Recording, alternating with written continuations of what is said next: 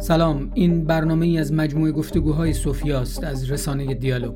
من شاهین نجفی هستم. شما می‌تونید این برنامه رو در یوتیوب ببینید و در Spotify SoundCloud و باقی اپلیکیشن ها بشنوید و دنبال کنید.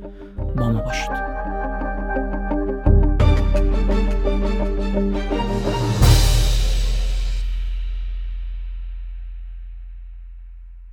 برخورد ما هم امروز با سینما تلاشمون حداقل این خواهد بود که بتونیم در مورد یه سری از چیستی ها در سینما و چگونگی ها در سینما با هم دیگه حرف بزنیم. طبیعتا نه interview هست و نه debate که بخوایم جدلی با هم دیگه داشته باشیم. ما قراره که informative صحبت بکنیم اطلاعات اطلاعاتی که در وقت سینما داریم رو با هم دیگه share بکنیم و طبیعتا با کسانی که این برنامه رو بعد هم می‌بینن.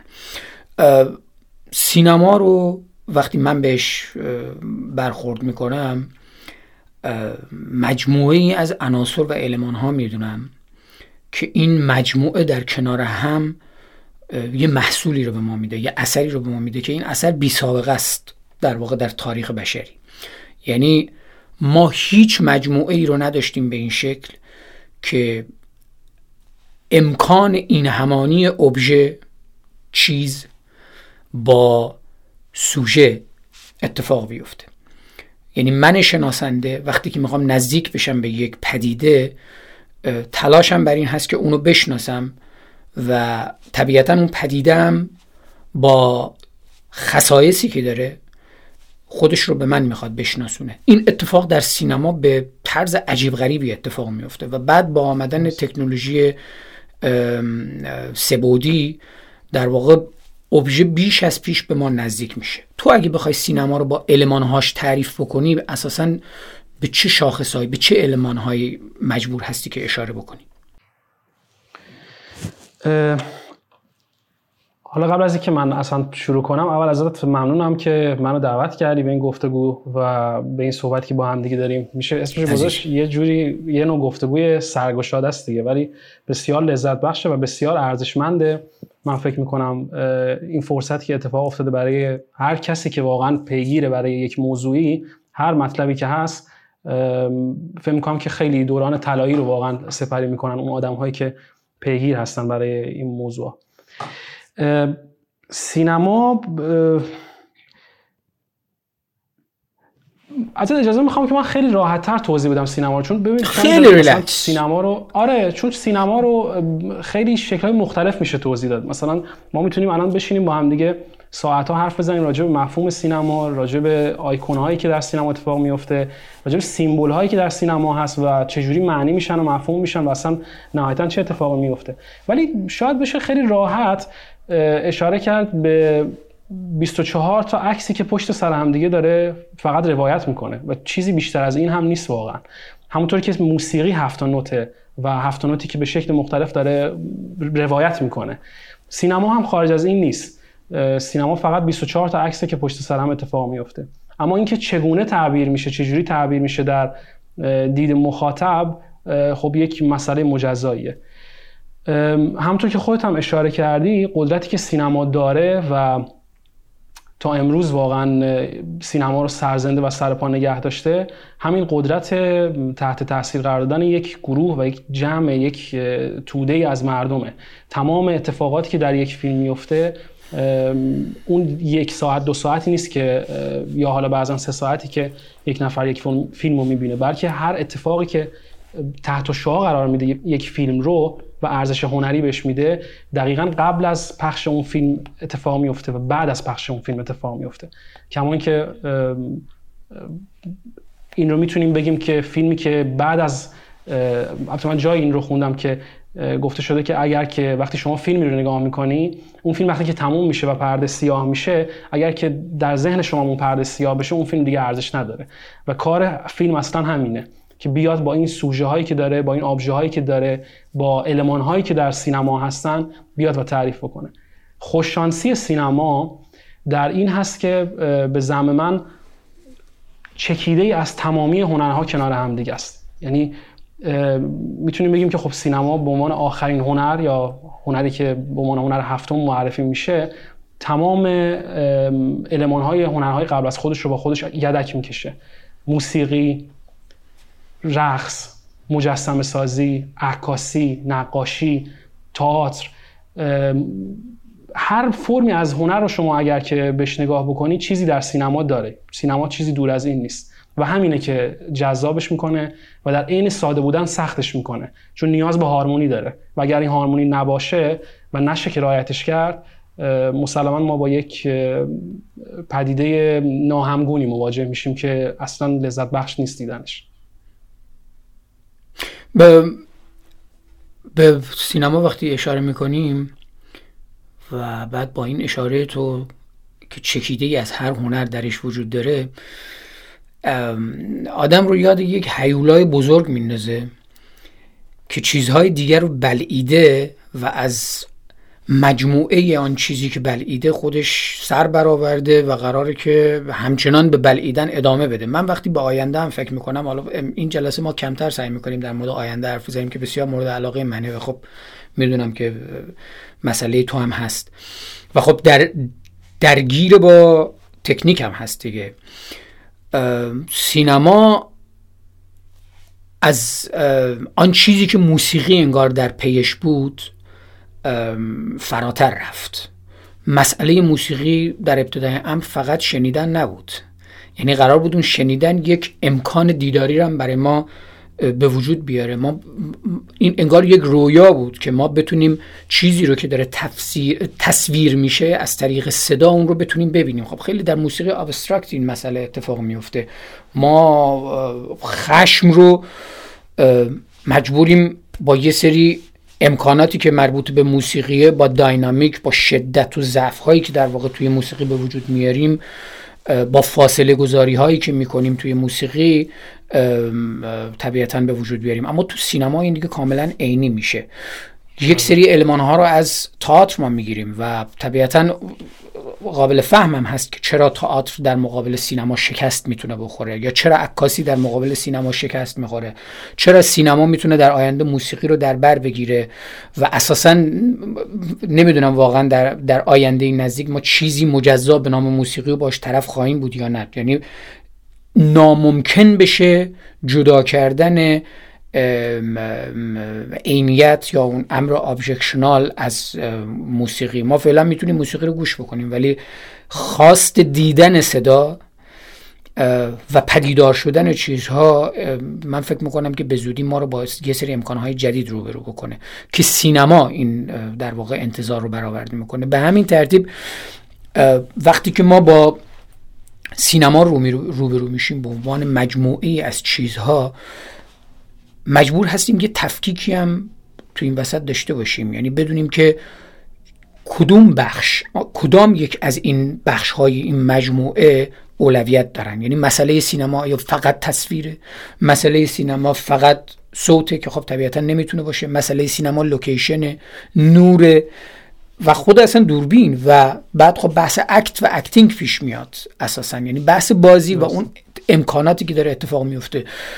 مشخصتر اگه بخوایم صحبت بکنیم سینما آیا ترتیب و تقدمی رو هم در واقع در این زمینه داره یا اساسا ما می‌تونیم این, این تقدم رو وارد بکنیم در سینما؟ چیزی به این عنوان داریم ما.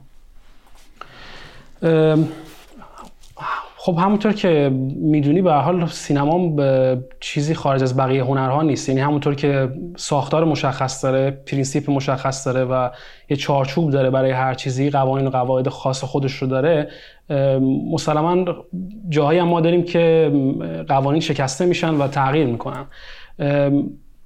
به صورت کلی اگر که بخوایم بگیم که آیا تقدمی بر هیچ کدام از این عوامل و عناصر فیلم وجود داره به زمان من اینطور نیست. من فکر می‌کنم که تمام عنصرهایی که در سینما هستن از نورپردازی گرفته تا بازیگری تا تصویربرداری تا کارگردانی تا موسیقی متن تا خود نوشتن فیلمنامه و هر کدوم از این فاکتورها اگر شما بذارین کنار همدیگه تمامش در کنار همدیگه کار خواهد کرد. اون هارمونی است که در نهایت می‌تونه به ثمر برسه. و همین هست که این در واقع کارهای ارزشمند رو در سینما به وجود ولی در ابتدا اینجور نبود دیگه. یعنی سینما از از دل در واقع این قضیه بیرون نیامد ما سینمایی به حال سینمای سامت فقط عنصر موسیقی رو در واقع داشت. ولی اون سینماه چطور این اتفاق باید می‌تونست اونو تبدیل به سینما بکنه؟ بدون دیالوگ. بدون دیالوگ. خیلی سوال قشنگه چون واقعا وقتی ما به سینما نگاه می‌کنیم ما با یه هنری طرف هستیم که واقعا در یک بازه از زمان میاد که ما با تکنولوژی درگیریم.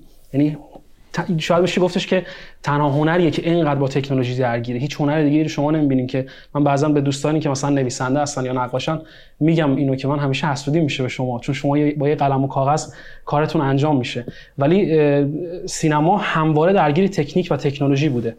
روزی که در واقع برادران لومیر به دستگاه سینماتوگراف می‌رسن و این ابتکار رو به وجود میارن که بشه عکس رو گذاشت پشت سر هم دیگه و این توهم حرکت رو داد از اون زمان تا زمانی که سینما از حالت سامت خارج میشه ما یک بازه زمانی رو داریم که اگر فیلم هاشو با دقت مثلا انسان مشاهده کنه شما کاملا این رو می‌بینی که مسئله کلام گفتار که بسیار مهمه. یعنی شما به حال کلام یک چیزی است که می‌تونه خیلی تاثیر گذار باشه می‌تونه خیلی روی روح و روان آدم تاثیر بذاره. ولی این نبود این قسمت از پازل در سینما همواره احساس میشه توی اون بازه از تاریخ.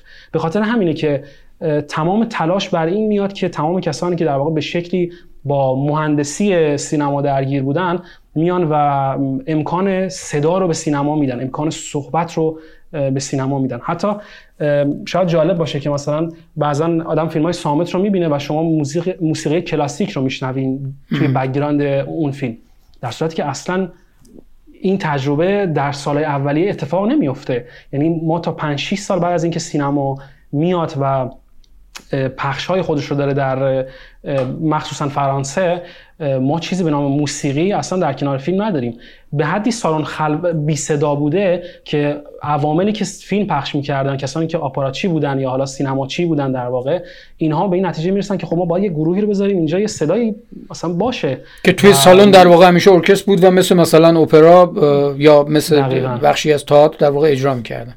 دقیقا. که این اسکیل های مختلف هم داره. یعنی ما مثلا توی سینمای بورژوا یا سینمایی که مثلا شکل های متفاوت تری داره می‌بینیم که این خیلی بزرگه. یعنی ارکستر خیلی بزرگ و حرفه‌ای میاد و میشینه و کار می‌کنه در صورتی که در شکلایی که خیلی ساده تر بودن مثل فیلم سازی خبری یا اتفاقاتی که فقط روایت می‌کردن یه مسئله ای رو شکلای بندهایی که مثلا می‌زدن و موسیقی مینواختن خیلی کوچیک‌تر میشه.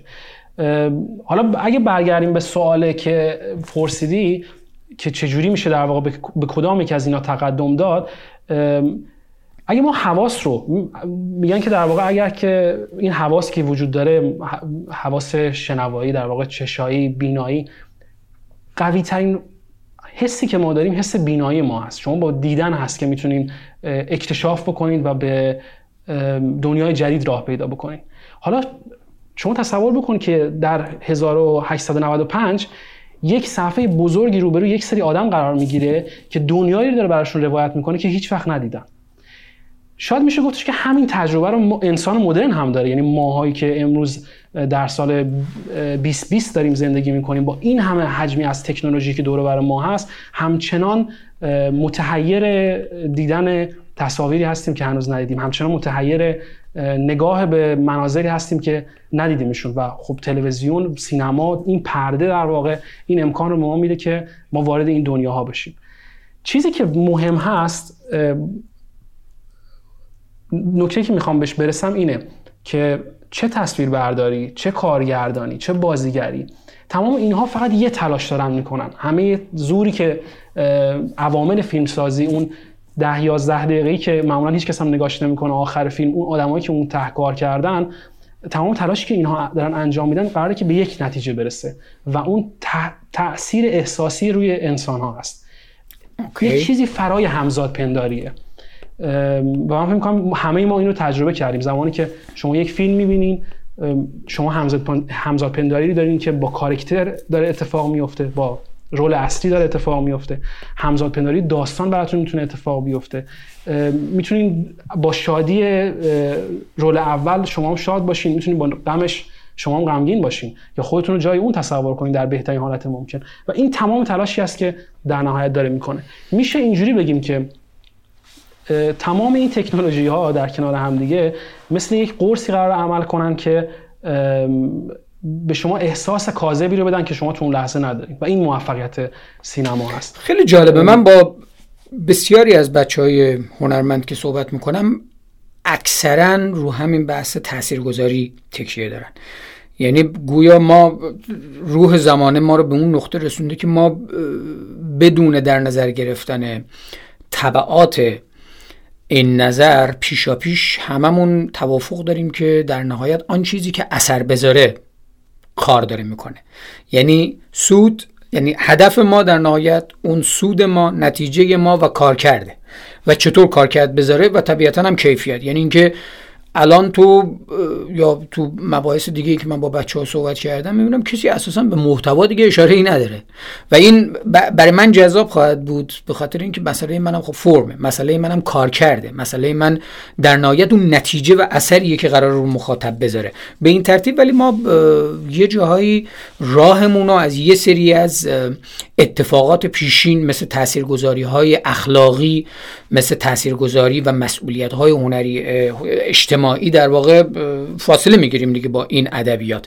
سینما هم در نهایت مخصوصا با اون اشاری هم که تو کردی مجموعه ای از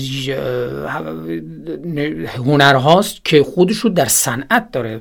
یعنی ما سینما رو دیگه واقعا بدون تکنولوژی. من داشتم مثلا به یه سری از نوشته های آیکیا رستمی هم اشاره می‌کردم. می‌گفت سر یکی از فیلم ها در واقع دوربین در واقع جواب نداده بود یا پاک شده بود ماتریال و اینها مجبور شدن با هندیکم بگیرن. و اتفاقا وقتی که اومد پشت هندیکم تصویر رو از اون زاویه دید دید که چقدر طبیعی تر داره برخورد میشه و حالا با اون تعبیری هم که خودش می‌گفت می‌گفت بازیگرها هم چون نابازیگر هم بودن اینا در جریان نبودن که الان داره ضبط میشه.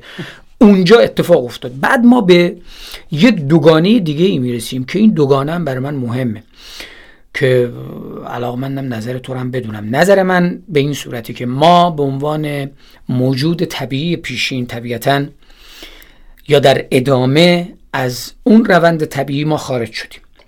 مخصوصا با تکنولوژی که خب طبیعتا از دل مفهوم فرهنگی و خود مفهوم فرهنگم در دل یک مفهوم بزرگتری به نام تمدن ما رو جدا کرده از حیوانات از این منظر.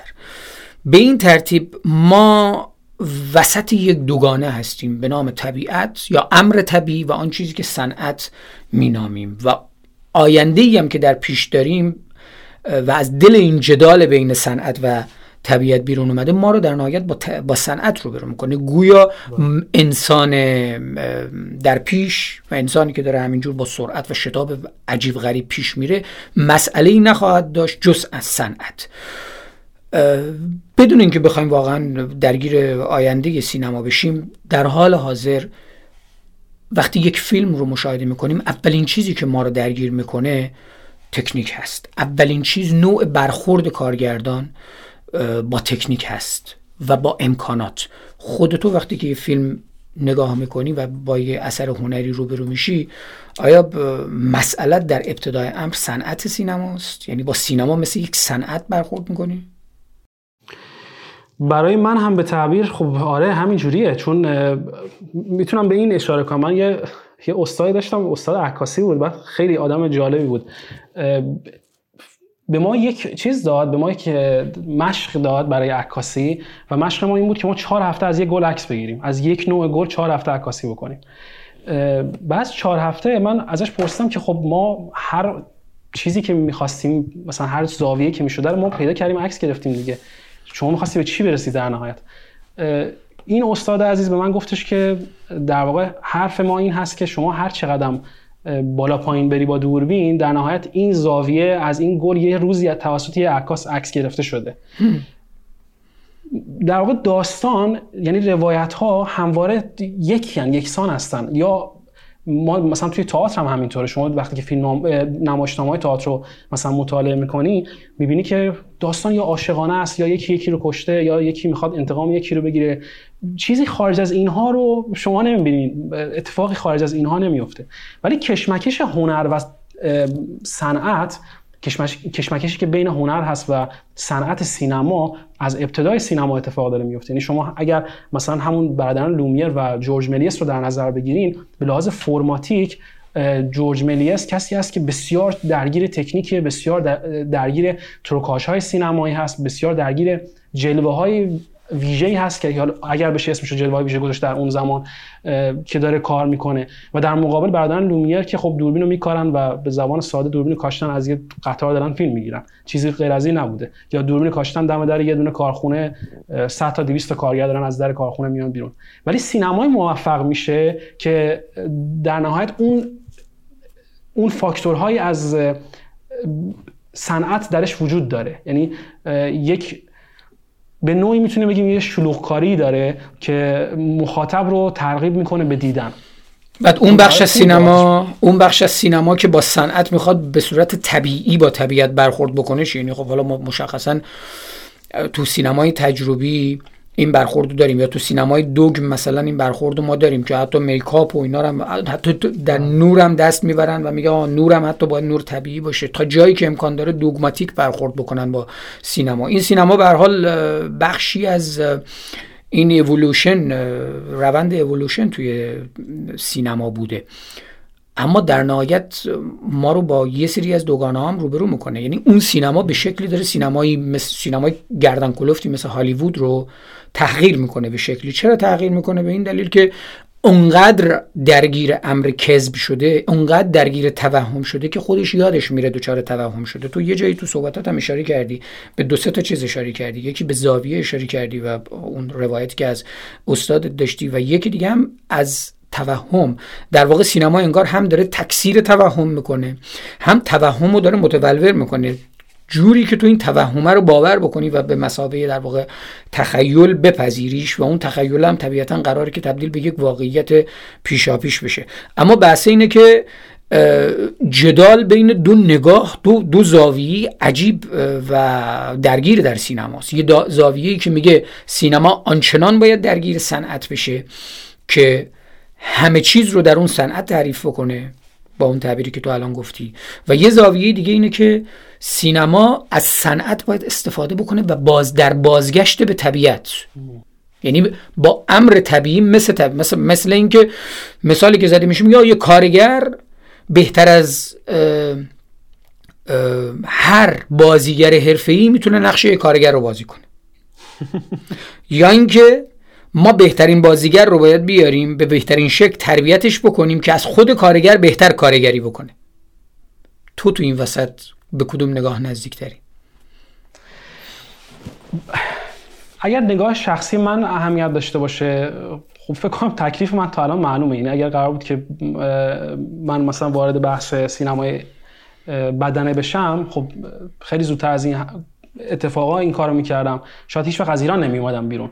چون پرینسیپ های موفقیت در, در سینمای بدنه ایران به جد در چاپلوسی خلاصه میشه که من اصلا شرایطشو ندارم واقعا. چا... چا... متوجه نشدم ولی چاپلوسی در چه در چه حوزه ای منظور در مواجه قدرت؟ الان خدمت عرض می‌کنم. چون سینمای حالا این رو باید بگم که در واقع توضیح باشه برای صحبتم. ببین ما سینمای بدنه سینمایی که بدنه هست یا سینمایی که درگیر صنعت هست سینمایی هست که هزینه بره. یعنی مثلا امروز در همین 2020 اگر که شما نگاه کنید به سینمایی که اقتصادیه و درگیر صنعت هست تجهیزاتی که توش داره استفاده میشه مثل مثلا سینمای IMAX می‌تونه هزینه بسیار زیادی رو داشته باشه برای استدیوهای تولید فیلم. می‌تونه تا 100 میلیون 100 میلیون دلار هزینه داشته باشه برای یه فیلم. یعنی شما مثلا یه فیلمی مثل جوکر از تات فیلیپس که سینمایی نیست که خیلی یه چیزی مابین در واقع هنر و صنعتیه 55 میلیون دلار هزینه می‌بره. حالا اگر همین رو مقایسه کنیم با 1917 فیلم 1917 که سال 2019 تولید شده این فیلم 100 میلیون دلار هزینه برده برای ساخته شدنش. تولید کنندگان فیلمی که در استودیوهای تولید فیلم نشستن به هیچ عنوان نگاه من رو ندارن. یعنی فقط براشون توجیه توجیه اقتصادیه. به این معنی که می‌سازیم بفروشه. به همین راحتی. پس نه قدرت ریسک کردن دارن و نه این ریسک کردن رو در به کسانی دیگه این قدرت ریسک رو موقعیت ریسک کردن رو به آدمهایی میدن که نمی‌شناسن یا نمی‌دونن که می‌تونن موفق باشن. در سینما ایران خب شکل متفاوته. یعنی شما بر اساس قابلیت هات نیست که مثلا می‌تونی به اون نتیجه برسی. ما حالا من نمی‌خوام اسم برم از کس خاصی. اگه لازمه ببرا اگه لازمه ببر. آره خب مثلا فیلم اخ... مثلا یه فیلم مثل اخراجی ها ساخته شدن این فیلم خیلی هزینه بره ولی که کدوم کارگردان این رو می‌سازه؟ یعنی به نظر من حتما باید علامت سوال باشه جلوی این که کدوم کارگردان این رو ساخته. از کدوم فیلتر رد شده؟ چجوری این همه پول بهش رسیده و این فیلم رو ساخته؟ اگر در سینمای غرب باشه چیزی که غرب فهمید و فهمید که باید توجیه حداقل این توجیه توجیه که قابل فهمه چون توجیه بیزینسه. یعنی دارن کار می‌کنن و باید بفروشه. ولی در ایران شما وقتی که مثلا با یه نمونه مثل اخراجی ها مواجه میشی یا سریال هایی که مثلا ساخته میشه که بسیار هزینه بره با کست با بازیگران خیلی زیادی که هزینه های زیادی رو دارن می‌برن. مثلا من یکی از سریال هایی که جدیدن نگاه کردم رو خیلی اتفاقی چون احساس کردم که یک خطایی وجود داره یک نقطه هایی وجود داره مثلا که به یه جایی باید وصل بشه. کاری که من انجام دادم این بود که کارهای قبلی اون کارگردان رو نگاه, کردم. ببینید دست دادن به آدم دست دادن یک زن به یک مرد در سینما ایران اصلا فاجعه است. تابوه. تاب... اصلا فرای تابوه چون می‌تونه تبعات خیلی عجیب غریبی داشته باشه. می‌تونه یک نفر تا آخر زندگیش حبس بشه در خونه. حالا دیگه چه برسه به پخش کردن صدای آدمهایی مثل مثلا فریدون فروغی یا امثال هم. شما چطور این اجازه رو گرفتی که در سریالت نه تنها دست می‌زنن به هم دیگه بلکه مثلا شما سکانسی رو داری می‌بینی که آقا میره توی اتاق بعد خانم پشت سرش میره بعد خانم شما در رو داری می‌بینی که از توی در یه لباس اینجوری پرت میشه و در بسته میشه. چطور شما این مجوز رو گرفتی؟ چطور این اتفاق افتاده؟ آیا مثلا اونا ندیدن یا همینجوری از زیر دستشون در نه. اتفاقی که میفته اینه که اون چاپلوسیه در گفتار نیست. در همون حس مشترکی است در همون احساسی است که راجبش داریم صحبت می‌کنیم. یعنی من کارگردان چاپلوس به اون مفهوم میام و در کارهای قبلی خودم کارهایی رو می‌سازم که به مزاق کسانی که روی پشت میز نشستن خوش بیاد که به من اجازه بدن که در آینده آزمون خطاهایی انجام بدم که برای هر کسی امکانش نیست. خب بعد فکر می‌کنی که حالا فارغ از قضاوت اخلاقی خودت رفتی به سمت اجتماع و سیاست فارغ از قضاوت اخلاقی این در نهایت به نفع اون سینما خواهد بود. کسی که در ابتدای امر یه مقدار اومده اول باج داده تا بتونه یه سری آزادی ها به دست بیاره و بعد الان از همون حدود هم داره پا فراتر می‌ذاره و به امکانات سینما حالا مشخصا اون سینمای اسلامی یا اون سینمای به شکلی میشه گفت زیر نگاه دولت و حکومت مسیرش رو گسترده تر بکنه و وسعتش رو در واقع گسترده تر بکنه. آزادی ها رو دامن بزنه. به نفع اون سینما هست؟ من فکر نمی کنم البته این که مسلما تاریخ باید جواب بده. یعنی من نه در اندازه هستم که بخوام نظر بدم راجع به این و نه میشه واقعا ایستاد و مطمئن گفتش که اینطوری هست. ولی چیزی که من می‌بینم از دور من فکر نمی کنم که نتیجه نتیجه مثبتی رو داشته باشه. چون فقط مثل یک سوپاپ اطمینانه. یعنی شما می‌دونی که جامعه الان داره هر لحظه منفجر میشه. پس اوکی حالا اگر این خانم مثلا یکم موهاشم معلوم شد تو فیلم مشکل نداره. در صورتی که ما بازیگر خیلی زیادی داریم که همچنان ممنون کارن به خاطر که یه عکس خانوادگی ازشون 100 سال پیش در رفته. به خاطر همین جان. نه من حرفتو نمی‌خواستم قطع بکنم فقط می‌خواستم اشاره بکنم که من به این نگاه نزدیکم اما دلایلمو الان میگم بهت. حتما. بگو منم دوست دارم من من واقعیتش فکر می‌کنم. حالا ما مشخ... نمی‌خوایم مشخص در مورد سینما ایران حرف بزنیم. نه. چون اهمیتش کمتر از خود مسئله سینما. ولی واقعیتش اینه که منم همچنان برای من این سوال جدی و پاورجا هست که اساسا وقتی که فهم از تکنولوژی وجود نداره چون این مدام درگیری ما هم هست دیگه. آیا ما می‌تونیم بدون اینکه فرهنگ استفاده از تکنولوژی رو یا سنت در واقع فکر کردن اصلا نسبت به این قضیه رو به جایی جدید منتقل بکنیم طرز استفاده و چگونگی برخورد بهش رو منتقل بکنیم. برای من پیشا پیش این سواله و نمی‌دونم. هیچ, هیچ نمونه درستی رو من در این زمینه نمی‌شناسم. بدون اینکه تحت تاثیر اون فرهنگ مسلطه باشه. و یک نظمی مثل نظم مثلا سینمای ایران حتی پیش از انقلاب هم من می‌تونم در موردش با همین نگاه حرف بزنم اینه که دوچار شکلی از سر سرگرد سرگردانی و سرگشتگی نسبت به قضیه. یعنی وقتی که مثلا با مسئله مثل برهنگی هم روبرو میشه چون این برهنگی مفهومی و سنتی جا نیفتاده براش ذهن آماده نیست تا این رو به عنوان بخشی از زندگی و هستی بپذیره ناخداگاه پیش از حتی حضور یک نهادی که بخواد سانسورش بکنه این پیشا پیش خودش رو سانسور کرده. حتی موقعی که آزادی پیدا می‌کنه که بیاد پدیدار بشه نمایان بشه جلوی دوربین مثل مثلا پیش از انقلاب می‌زنه به در و دیوار. تبدیل میشه مثلا به یک فیلم هایی که ما اسمشونو فیلم فارسی داریم می‌ذاریم. فیلم هایی که اساسا به یک نقطه دیگه داره کشیده میشه. زن توش انگار یک موجود دست چندمه. همین نگاه رو ما در مورد سینمایی که گردن کلفتم هست و شاه در واقع سینمای هالیوود اون هم داریم اما کلیت اون قضیه نیست تمامیت اون نیست. یعنی ما اونجا داریم توش یه اتفاقات دیگه ای میفته که ما رو مثلا با یک سینمای بدوی مثل سینمای ایران جدا می‌کنه. حالا بحث سر اینه که نوع برخورد ما با هر امری تعیین کننده کیفیت اون قضیه خواهد بود. یعنی دوباره برمیگردیم به بحث زاویه. یعنی اینکه من فرزند فیلمساز ایرانی وقتی می‌خوام با با مثلا مادر برخورد بکنم تلاش می‌کنم که زاویه‌ای که مربوط به نگاه و دید ایرانیه یا اون انسان مربوط به اون منطقه هست رو نشون بدم. نمونه درستش رو من فکر می‌کنم هر بار من می‌خوام بهش اشاره بکنم می‌بینم نمونه درستش مادر حاتمی کیاه ببخشید مادر علی حاتمی. مادر می حاتمی اسامی مادر مادری که علی حاتمی درست کرد نیازی نداشت که سانسور بکنه. کافی بود از همون نگاه سنتی ایرانی به قضیه برخورد بکنه و لازم نبود که مثلا بیاد زوایای خودش رو زوایای برخورد رو در واقع از هالیوود یاد بگیره یا از هالیوود در واقع تقلید بکنه.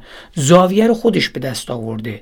یه جا می‌بینی حتی اون نقطه ای که مادر رد میشه چادرش رو دا این چادر رو در واقع بازیگر می‌گیره ما این رو می‌فهمیم میپذیریمش.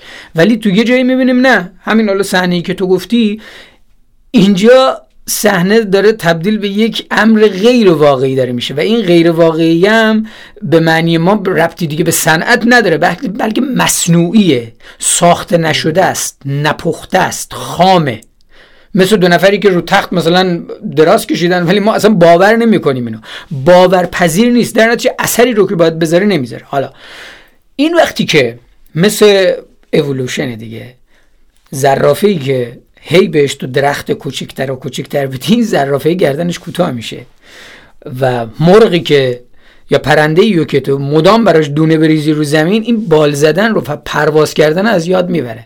مخاطب ایرانی هم یا مخاطب سینمایی هم که هی اینو فشار بدی اینجا اون کلکه معلوم میشه محدودیت توانایی نمیاره محدودیت خلاقیت نمیاره اینه قضیه. تو وقتی هی فشار داری میدی کله مخاطب رو به سمت پایین و به همون ترتیب سینماگر هم به عنوان مخاطب به عنوان معلف هی داره کلش میاره پایین تر هی زاویهش داره بسته تر میشه هی داره لادری به قضیه نگاه می‌کنه بعد از یه مدت اون رو به عنوان واقعیت مسلط میپذیره. از همین جا هم راهش جدا میشه با صنعت. صنعت مسئلهش کشف صنعت تکنولوژی مسئلهش پرسپکتیو های جدید امکانات جدید قرار نیست تکرار بکنه اون پرسپکتیو قدیمی رو. به همین ترتیبم استاد تو وقتی که میاد میگه یه گل رو هزار بار از زوایای متفاوت بهش نگاه بکن یه چیز رو می‌خواد بهت نشون بده. میگه معنای گل همونه. زوایایی که تو بهش نگاه می‌کنی پرسپکتیوی که تو داری براش می‌سازی اون پرسپکتیو است که داره گل جدید رو به ما نشون میده و به مخاطب نشون میده. اینجاست که امر طبیعی و امر صنعتی راشون از همدیگه جدا میشه و صنعت به مسابه امکانی برای بازگشت به طبیعت اما باز هم از زوایای موجود صنعتی شده. من می‌خوام از این یه قدم بریم جلوتر و به یه عنصر دیگه به یه عنصر بسیار مهمی که ما مدام در مورد چیزها بهش اشاره می‌کنیم اشاره بکنم و اون هم بحث ضرورت هست. ما در سینما یه سری ضرورت ها داریم و تو به یکی از مهمترین این ضرورت ها اشاره کردی. اونم ضرورت برانگیختن احساسات. ما از برانگیختن فهم هم حرف می‌زنیم دیگه. تو این وظیفه رو برای سینما قائل هستی؟ آیا سینما ضرورتی برای شناخت هم داره؟ یعنی شناخت اقلانی ها. یعنی آیا سینما قرار به ما کمک بکنه جامعه بهتری داشته باشیم مثلا؟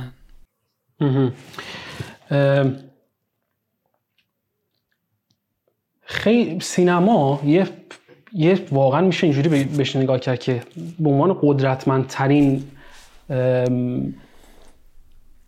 رسانه ای که یا اینجوری می‌تونیم بهش بگیم که سینما در واقع به عنوان قدرتمندترین فاکتوری که می‌تونه اطلاع رسانی کنه همیشه توی این صد و خورده سالی که سینما هست به شکل مختلف ازش استفاده شده. یعنی مثلا ما اگه سینمای آلمان رو نگاه بکنیم مثلا سینمای آلمان با جنگ جهانی قدرت پیدا می‌کنه. چرا که در اون زمان در جنگ جهانی اول در اون زمانی که متوجه میشن که خب اگر ما فیلم هایی رو بسازیم که مثلا نشون بده که دختر 9 ساله شما دختر دختر 10 ساله شما موظف هست که مثلا بیاد و بچه دار بشه تا این ارتش فلان اتفاق بیفته در آینده اونجاست که ما می‌بینیم که می‌تونه تغییر ایجاد بکنه در جامعه. قدرت این رو داره بله که تغییر ایجاد بکنه.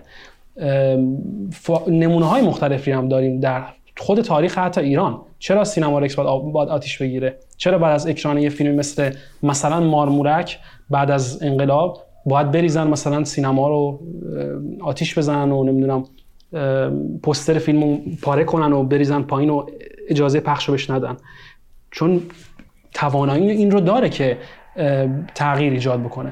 اما اگر که این اجازه بهش داده میشه یا نه اون یه سوال مجزاییه.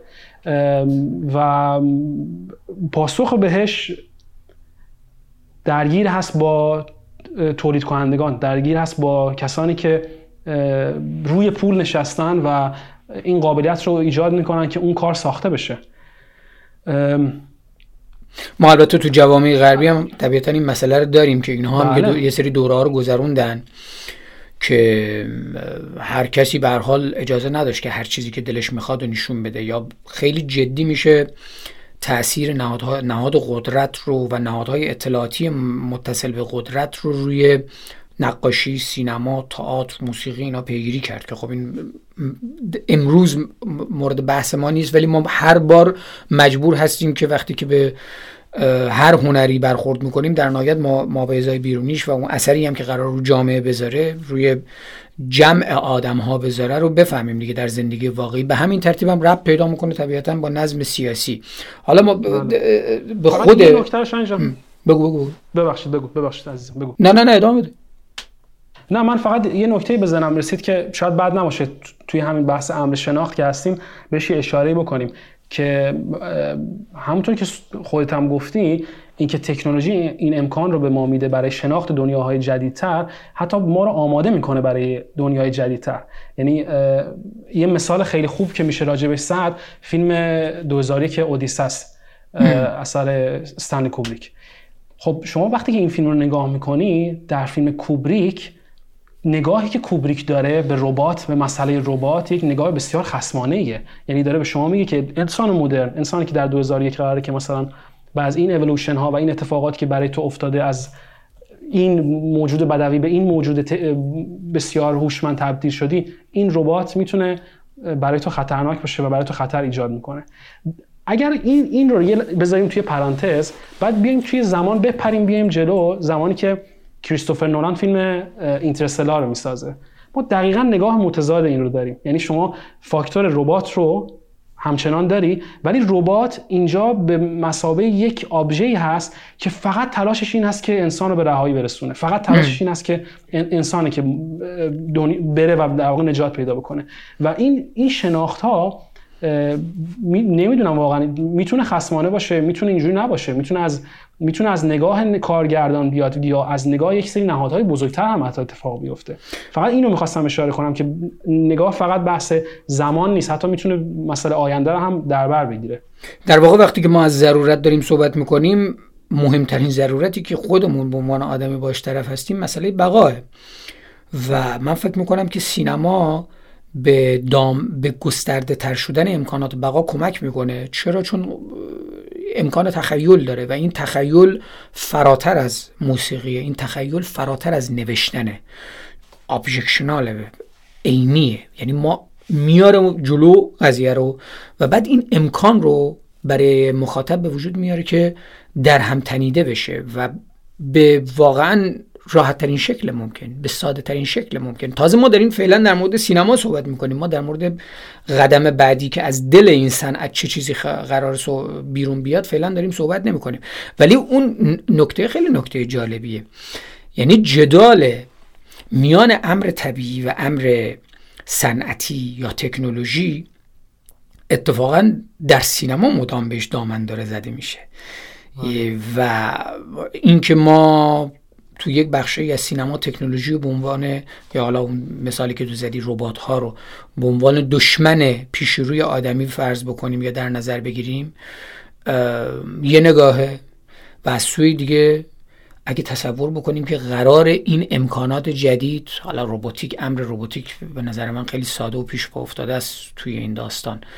چون چند چرخ داره با هم دیگه در واقع جلو میره. چند تو چند حوزه متفاوت داره جلو میره. قرار نیست که فقط یه موجودی به نام ربات مثلا به وجود بیاد. خود ما هم فیزیولوژیک قرار تغییر بکنیم دیگه. یعنی تو بحث موسیقی مثلا این سوال همچنان وجود داره که آیا قرار من همیشه با گوشم بشنوم؟ تو سینما قرار که من همیشه همینجور ببینم؟ یا چرا من نباید بازیگری رو که داره بازی می‌کنه لمس بکنم؟ چرا من نباید بوی باروت رو بشنوم توی فیلم جنگی که دارم می‌بینم؟ یا قدم جاه طلبانی بعدی اینه که من مخاطب چرا نباید توی جنگ حضور داشته باشم؟ من می‌خوام بخشی از اون بازیه باشم. یعنی می‌خوام برم وسط صحنه جنگ. خب اینا رو همه رو با تکنولوژی ما می‌تونیم ممکن بکنیم. یعنی سینما به شکلی میشه اینجوری گفت. حتی برخورد بدبینانه و از سر دشمنی با تکنولوژی هم بازم مجبوری که از مسیر تکنولوژی رد بشه. یعنی سینما هیچ شانسی نداره برای دوری از تکنولوژی. سینما مثل شعر نیست. شعر عقب افتاده. تئاتر حتی نیست. تئاتر ناگزیره که تبدیل به یه امر حالا لاکچری به این معنی به معنی عقب افتاده به معنی تزئینی به معنی یه چیزی که دیگه انگار ضرورتی نیست و این ضرورت فقط در سینما داره اتفاق میفته. یعنی ما تمام ارکان زندگیمون رو خیلی جدیه. یعنی این یه می‌تونه تبدیل به یه واقعا انگار دشنام هستی دشنام بشه در هستی.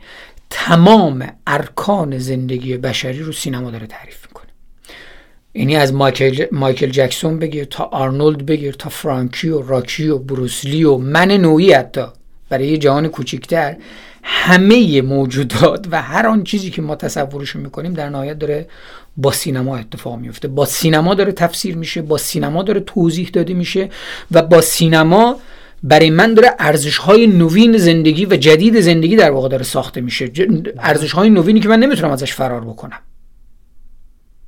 این اون ضرورت هاست که ما باش طرف هستیم. به همین ترتیب طبیعتا ما می‌تونیم بپذیریم. خب در این زمینه متاسفانه یا خوشبختانه با هم دیگه همقیده هستیم که سینما امکان شناخته. یعنی سینما علاوه بر اینکه به ما امکان شناخت میده این امکان رو به وجود میاره که ما در درونش همدیگه رو بشناسیم و خب طبیعتا قدم های بعدی اتفاق میفته که با این شناخت چه, چه کار می‌خوایم بکنیم. بعد بعد از اینکه ما مدام صحبت از تاثیر و اثرگذاری کردیم می‌رسیم به بحث مخاطب. مخاطب خب قبل از اینم من اشاره کردم فشارها موجب میشه که مخاطب قدش کوتاه بشه زاویه دیدش کم بشه و امکان مشارکت در تعلیف رو در واقع از دست میده. امکان مشارکت در فهم تعلیف. چون ما از یه جایی هم شاید تو هم به این مسئله باور داشته باشه دیگه. دیگه معلف دیگه کارگردان میره کنار اونجا مخاطب است. و اینکه ما چجوری می‌خوایم مخاطب خوبی برای سینما باشیم؟ تو راهکاری داری برای این قضیه؟ چه امکاناتی کمک می‌کنه مخاطب خوبی بشیم؟ من مثلا میگم فلسفه بعضی سوال می‌کنم میگم آقا فلسفه فلسفه مثلا به موسیقی چه ربطی داره؟ اصلا تکان دهند و عجیب ترین سوال اینه که ما سوال بکنیم هنر چه ربطی به فلسفه داره؟ جادو چه ربطی به زندگی داره؟ دین چه ربطی به زندگی؟ اینا همه جدای از اینکه سیر تاریخی مغز و حس ما هستن هم غریزه هم فهم ما چیزی هستن که ما روزانه باش درگیر هستیم دیگه. بس بس بله. شناخت دیگه. بله. تو چه امکاناتی رو فکر می‌کنی که میشه در واقع فراهم بکنه فراهم بکنه مخاطب برای خودش در مواجهه با سینما؟ اولین چیزی که به ذهنم می‌رسه اینه که می‌تونیم به این اشاره کنیم که هیچ بهانه ای قابل قبول نیست. هیچ بهانه ای پذیرفته نیست. یعنی اینکه من بشینم مثلا یه سریال یا یه فیلم یا یک برنامه که احساس می‌کنم که هیچ چیزی به من اضافه نمی‌کنه رو ببینم و فقط نگاه کنم به واسطه اینکه خب می‌خوام وقتمو بگذرونم این بدترین کار ممکن است. به خاطر اینکه مطمئنا تاثیرگذار خواهد بود. مطمئنا به نوعی همونطور یه جا فکر می‌کنم اگه اشتباه می‌کنم من تصحیح کن. فکر می‌کنم یه جا نیچه گفته بود که در واقع موسیقی غذای روحه. سینما هم همینه. مگه خارج از این است؟ مگه میشه شما غذای رو مگه میشه شما ورودی رو وارد بکنی و بعد تاثیرگذار نباشه؟ پس اولین فاکتور مسئله اینه که هیچ هیچ شکستی در چارچوب شخصیتی آدم نباید به خودش وارد بکنه به زور. و این امر بسیار سختیه. چون ما امروز احاطه شدیم از حمله رسانه های مختلف به شکل های مختلف. منظورم رسانه تلویزیون نیست منظورم هر شکلی از صفحه پخش کننده تصاویر هست. و این خیلی نکته مهمیه که چطوری این نگاه رو آدم نگه داره. چطوری در واقع سعی کنه کمپرس بکنه تمام فاکتورهایی رو که می‌بینه و بره سراغ اون چیزی که درست هست. و بعد شاخصه تو چیه؟ مثلا توی این فیلتر کردن تو داری به فیلتر کردن اشاره می‌کنی. مخاطب بله. باید خود در واقع خودشو یه فیلتری باید داشته باشه در مواجهه با اون چیزایی که داره دریافت می‌کنه. فیلتر چیه؟ بله. آیا ما فیلترهای ثابتی داریم؟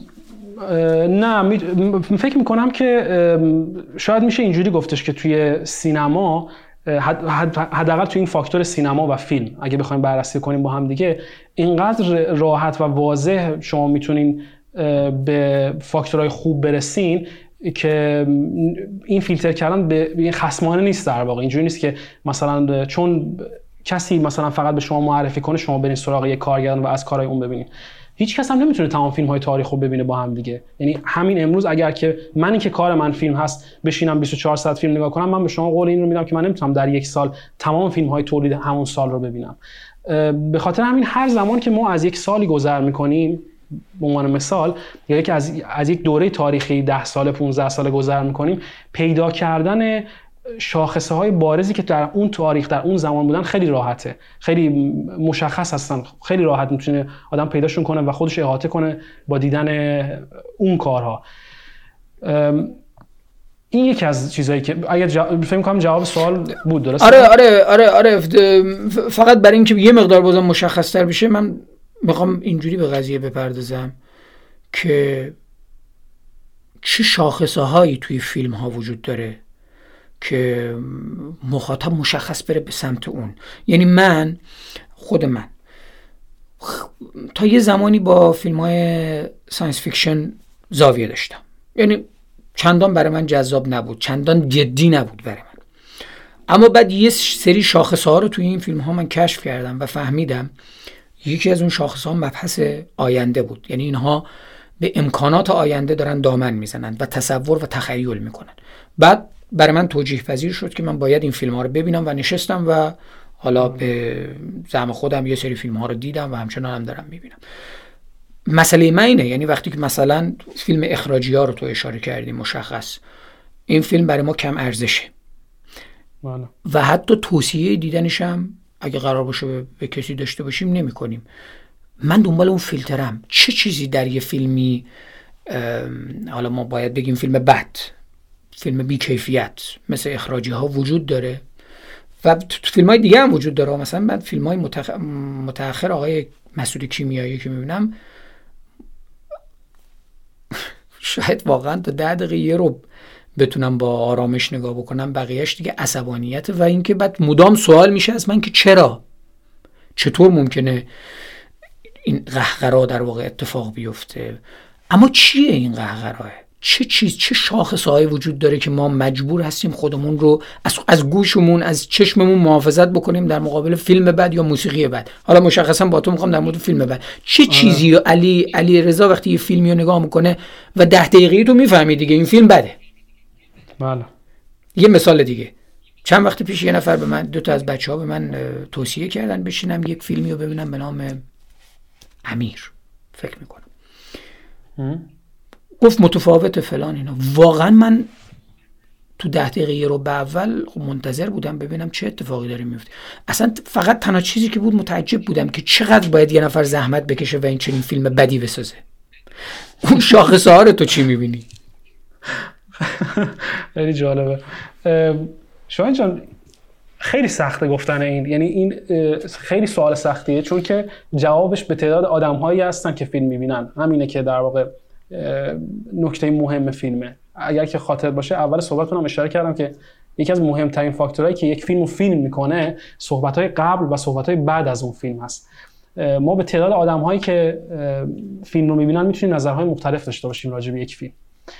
و می‌تونه ولی یه فاکتوری رو تو اشاره کردی و خیلی نکته مهمی بود و اونم اینه که ما قرار نیست از هیچ انسانی از هیچ کسی قرار نیست ما تا چیز بسازیم بوت بسازیم بگیم خب الان هر کی هر چی این دیگه بسازه خوبه. من یه حالا شما کارگردان ایرانی مثال زدی من کسی دیگه رو مثال می‌زنم که اصلا قول سینماست. آقای مارتین اسکورسزی. ایشون فیلم آیریشمن رو ساخت چند وقت پیش که حالا مسئله خود اکرانش هم یک مسئله خیلی جالب و قابل صحبته. ولی به زمان این فیلم فیلم خوبی نبود. من می‌تونم من حق این رو دارم که بگم که این فیلم فیلم خوبی نیست. من دوست نداشتم این رو. با چی؟ من شاخصات چیه؟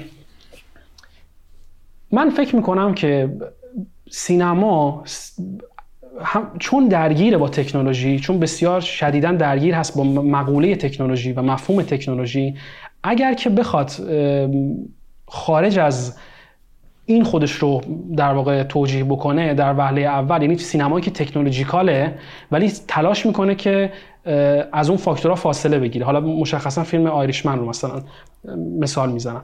ولی اگه بخوایم که پرانتز رو بازتر بکنیم بتونیم یک تعریفی بدیم که مشخصتر باشه و مفهومش بهتر باشه. فیلم هایی که مورد علاقه من هستن به شخصه فیلم هایی هستن که یا من رو ارجاع میدن به علمان هایی که ازشون بیخبرم یعنی برام دنیای جدیدی هستن از کشف چه تو مفهوم فلسفه چه تو مفهوم جامعه شناسی چه تو مفهوم روانشناسی که حالا مسئله روانشناسی و من خیلی جذاب تر از همشه توی تمام این فاکتورهایی که گفتم. این یعنی فیلم هایی که در واقع من رو وارد مقوله های روانشناختی می‌کنن که من بهشون فکر نکردم یا من رو درگیر می‌کنن. فیلمی که خوب باشه فیلمی هست برای من که وقتی که تموم بشه حتما برای من سوال ایجاد بکنه. حتما من رو درگیر کنکاش فکری بکنه. که اگر من بودم به چه شکلی عمل می‌کردم؟ اگر این اتفاق نمیافتاد چه اتفاق دیگه میافتاد؟ به زبان ساده‌ترش شاید اگه نمونه خیلی خوبی رو بخوام مثال بزنم از این فیلم از یه نوع فیلمی که من میپسندمش و دوستش دارم فیلم فورس ماژوره از روبن اوسلون که یه کارگردان سوئدی هم هست و به قول خودمون کارش هم خیلی درسته. و ولی چیزی که جذاب بود در واقع این فیلم برای من فیلم خوب می‌کنه و من بهش ده میدم از ده از ده ستاره مسئله تکنیکش نیست. مسئله تکنولوژی و استفاده از تکنیک های پیچیده فیلم برداری و نور پردازی یا بازیگری نیست. مسئله که برای من جذابش می‌کنه اون 20 دقیقه نیم ساعت جر بحث من و مثلا خانم من هست بعد از اینکه فیلم با هم دیگه می‌بینیم. اونه که به من میگه که خب این فیلم فیلم خوبی بوده. چرا؟ چون هم علامت سوال ایجاد کرده در ذهن ما هم ما رو وارد یه, یه کنشی کرده که فرای همزاد پنداری. یعنی دیگه تو به خود این اجازه رو میدی که بیا بگی نه این اشتباه کرد و باید اینجوری این کار انجام می‌داد. اینه در واقع. این چیزی ما... که منو درگیر می‌کنه معمولا. ما تو فلسفه وقتی که می‌خوایم در مورد چیز حرف بزنیم بگیم کدام راه قرار منو گم کنه؟ کدام راه که قرار منو با چیزهای جدید روبرو بکنه و این چیزهای جدید فارغ از اینکه پیچیده هستن یا ساده هستن یه شاخصی بسیار مهم دارن و اون کشف یعنی حتی چیزی که من بارها دیدم این بار خودشو داره در یک قامت جدید و با لباسی جدید با زبانی جدید معرفی می‌کنه. انگار تو داری وارد یه خانه ای میشی که این خانه رو از بیرون بارها و بارها دیدی اما داری در الان رفتی توش و هر در رو که باز می‌کنی می‌بینی وارد یه در جدید میشی و هیچ کدوم از این درها هم در واقع اسم و عنوانی ندارن و تو وارد یک محلکه داری میشی وارد یه تعلیق میشی. همینو بازم گسترده ترش می‌کنیم فکر وارد اتاقی میشی که بیوزنی وارد اتاق یکی از اتاقا صفحه در واقع منعطفی داره. همش به این ورانور کج میشی. وارد اتاقی میشی که پر از آینه است و خودتو بینهایت درش می‌بینی. سینما برای من در نهایت مثل یک قصری میمونه که به تو این اجازه داده میشه که واردش بشی و هر بار دری رو باز بکنی که این در در واقع انگار تو داری کشفش می‌کنی و این کشف رو با دیگران داری به اشتراک می‌ذاری و جای دیگه. پایان گفتگومون من می‌خوام به ترومنشو اشاره بکنم. و اینکه چجوری ما در, سی... ما در سینما و با سینما و در نهایت برای سینما داریم زندگی می‌کنیم. من پیش از این شاید تا یک سال پیش همه این چیزها رو برای موسیقی می‌گفتم. یعنی می‌گفتم ما در موسیقی با موسیقی و برای موسیقی داریم زندگی می‌کنیم. ولی الان سینما برای من نمود نهایی آن چیزیه که ما زندگی و هستی مینامیم تمام اون عناصر و علمان هایی که مثلا برای من در موسیقی مهم بود که مهمترینشون بحث فاصله است ما اونو در سینما هم داریم و به این ترتیب در سینما ما فاصلمون رو با چیزها الان تو اشاره کردی قبل از فیلم و بعد از فیلم و بعد اشاره کردی که میشینی با خانومت با هم دیگه در مورد فیلم صحبت می‌کنید. هنوز که هنوز مسئله فاصله است. هنوز که هنوز مسئله درگیری ما با چیز هست و هیچ امکانی رو من واقعیتش با اینکه کار من شغلم در واقع سینا... موسیقیه اشتباه لوپی فرویدی دارم می‌کنم دارم سینما. هیچ مسئله ای به نظر من مهمتر از سینما نیست. چون اونجا داره این همانی ابژه و سوژه اتفاق میفته تمام اون چیزی که ذهنیت ماست داره به عینیت تبدیل میشه. تو نکته یو داری که در انتهای این بحث امروز ما بگی؟ من که خیلی لذت بردم حقیقتا از هم صحبتی با تو طبق همیشه طبق صحبت همیشهمون. امیدوارم که مفیدم بوده باشه. حالا حتما حتما. که بعدا می‌بینن. و نه نکته خاصی که نیست مسئله که فقط باز دوباره دلم می‌خواد بهش اشاره کنم بحث حساس بودن و حساس شدن نسبت به چیزی که می‌بینیم و یا براش پول خرج می‌کنیم توی سینما می‌بینیم یا اینکه به شکل دیگه ای حالا به شکل مختلف آدم فیلم نگاه می‌کنه. ولی بسیار بسیار اهمیت داره که بعضا حتی می‌تونیم مثل باشگاه بدنسازی بهش اشاره کنیم که تو زور می‌زنید دردم داره ولی خوبه. باید زور بزنه و ببینه آدم این فیلم ها رو. باید نگاه بکنه باید بره پیگیر باشه و نگاه کنه. باید تانگوی شیطان بلاتار هفت ساعت رو دید. باید تو این هورس سه ساعت رو نشست و نگاه کرد. چرا که واقعا همونطور که خودت گفتی خیلی تعریف زیبایی بود. من دلم خواست سکوت بکنم از این تعریف بسیار زیبای تو لذت ببرم. واقعا سینما مثل یه قصر میمونه که هر درش رو باز می‌کنه. آدم وارد یک مقوله جدید میشه. ما قربونت برم. ما در ادامه در بحث عادی من امیدوار هستم که تو رو داشته باشم. و این فرصت رو بدی به من و مخاطبا. خیلی علاقمندم در مورد مسائل اجتماعی که مربوط به سینمای بهشون اشاره بکنیم. جنگ بیماری صنعت پرن و بحث entertaining بحث سرگرمی در واقع و امکاناتی که مخاطب در واقع داره در مواجهه با اینها. فاصله بین کشف و اختراع روانکاوی و روانشناسی در واقع رابطش با سینما و حساسیت مخاطب. علی جان دمت گرم. با افتخار. دم شما گرم. مرسی از این افتخار و این فرصت که به من دادی عزیزی قربونت برم. شاد باشی شاد باشی. زنده باشی